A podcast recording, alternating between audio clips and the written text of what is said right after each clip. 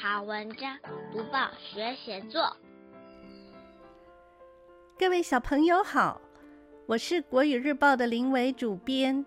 今天介绍的是一篇人物描写，写的是我的妈吉，作者是蔡生和，嘉义县南新国小六年级的小朋友。我们今天会介绍这篇文章，包括它的文体、关键字、段落重点、文章赏析，还有描写人物特色的写作技巧。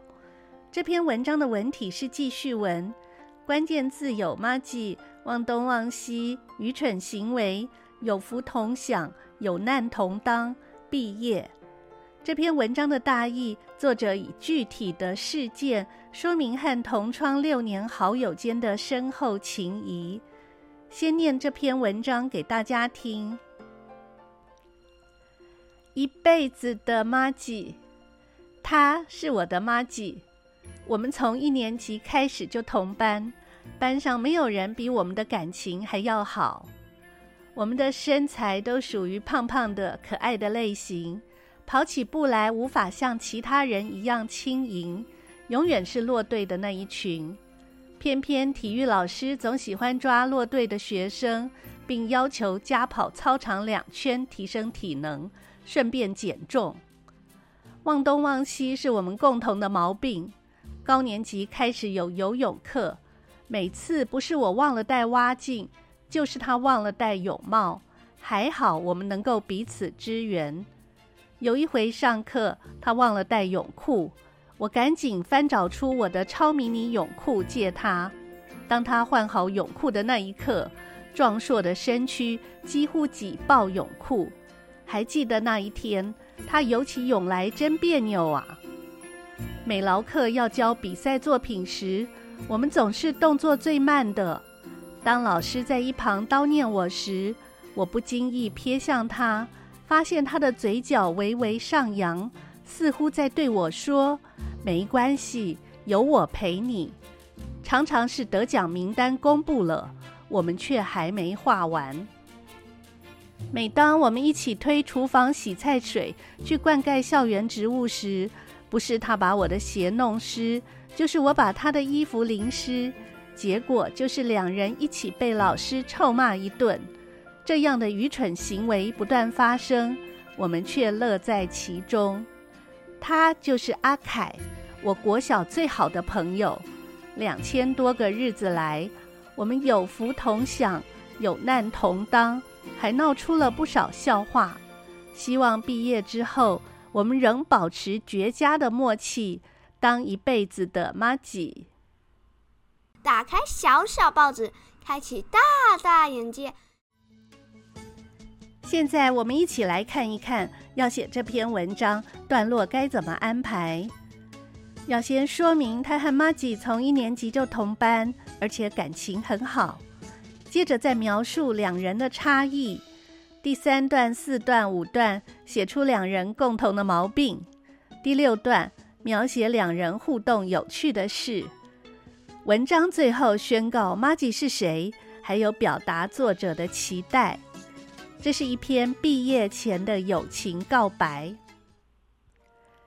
这篇文章原来的题目投稿的时候是写一辈子的猪队友，但是主编觉得不是这么精准，因为并没有指出互相拖累的例子，所以修改题目。从文章中可以看出作者天性乐观，他不是以课业成绩优异与否为例，而是以各种糗事。证明彼此是麻吉。解析完每一段在写什么，现在我们一起来赏析一下这篇文章。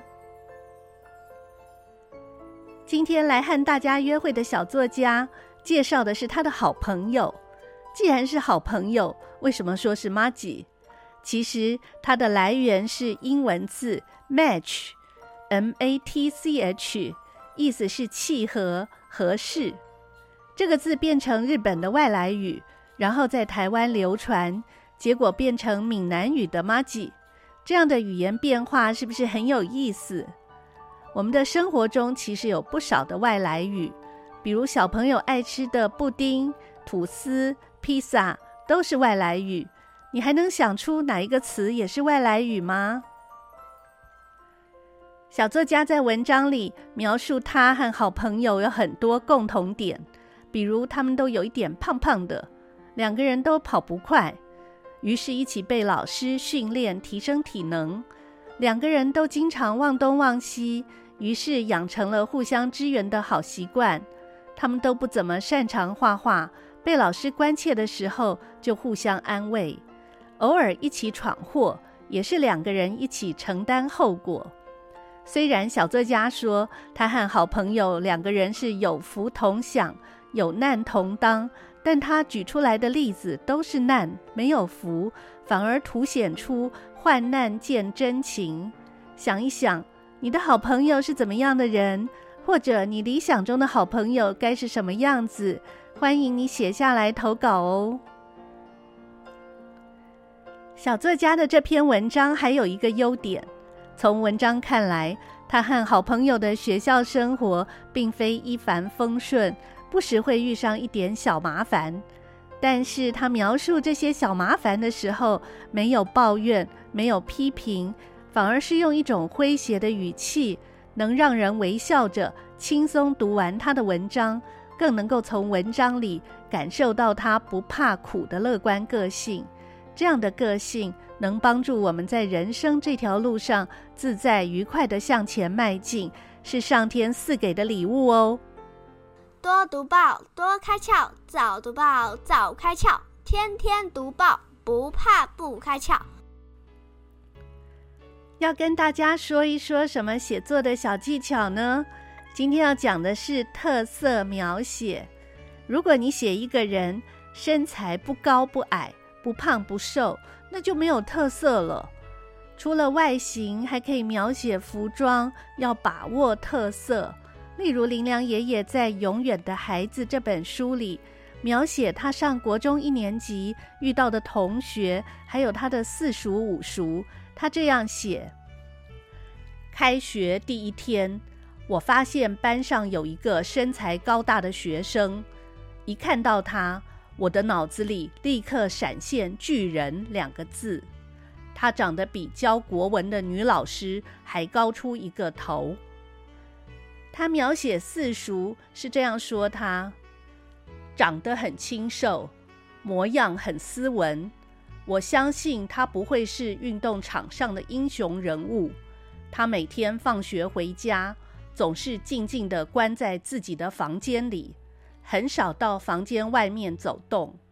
我对他有一种小孩对大人的仰慕。他怎样描写五叔呢？五叔就不一样了。他活泼好动，皮肤被太阳晒得黑黑的。经常带着篮球上学，带着篮球回家。他是学校运动场上的活跃分子。你这样听，对林良爷爷说的这三个人，是不是脑海中就有了初步的想象浮现了？有人描写一个绅士走进西餐厅，他皮鞋擦得发亮，连只苍蝇都停不住，意思就是他穿得很讲究。这些人的特色形容，有的描写外形，有描写穿着，描写行为，或者是描写自己的感觉。其实还可以用语言来描写，例如“乖孙呐，风那么大，穿无袖运动衣，小心感冒啊。”从语言描写可以知道这人的性格、谈吐还有身份，或者还可以描写环境。例如，我朋友的爸爸每天早上起来，都把前院里的花盆浇好水，排整齐，打扫到一片落叶都看不到。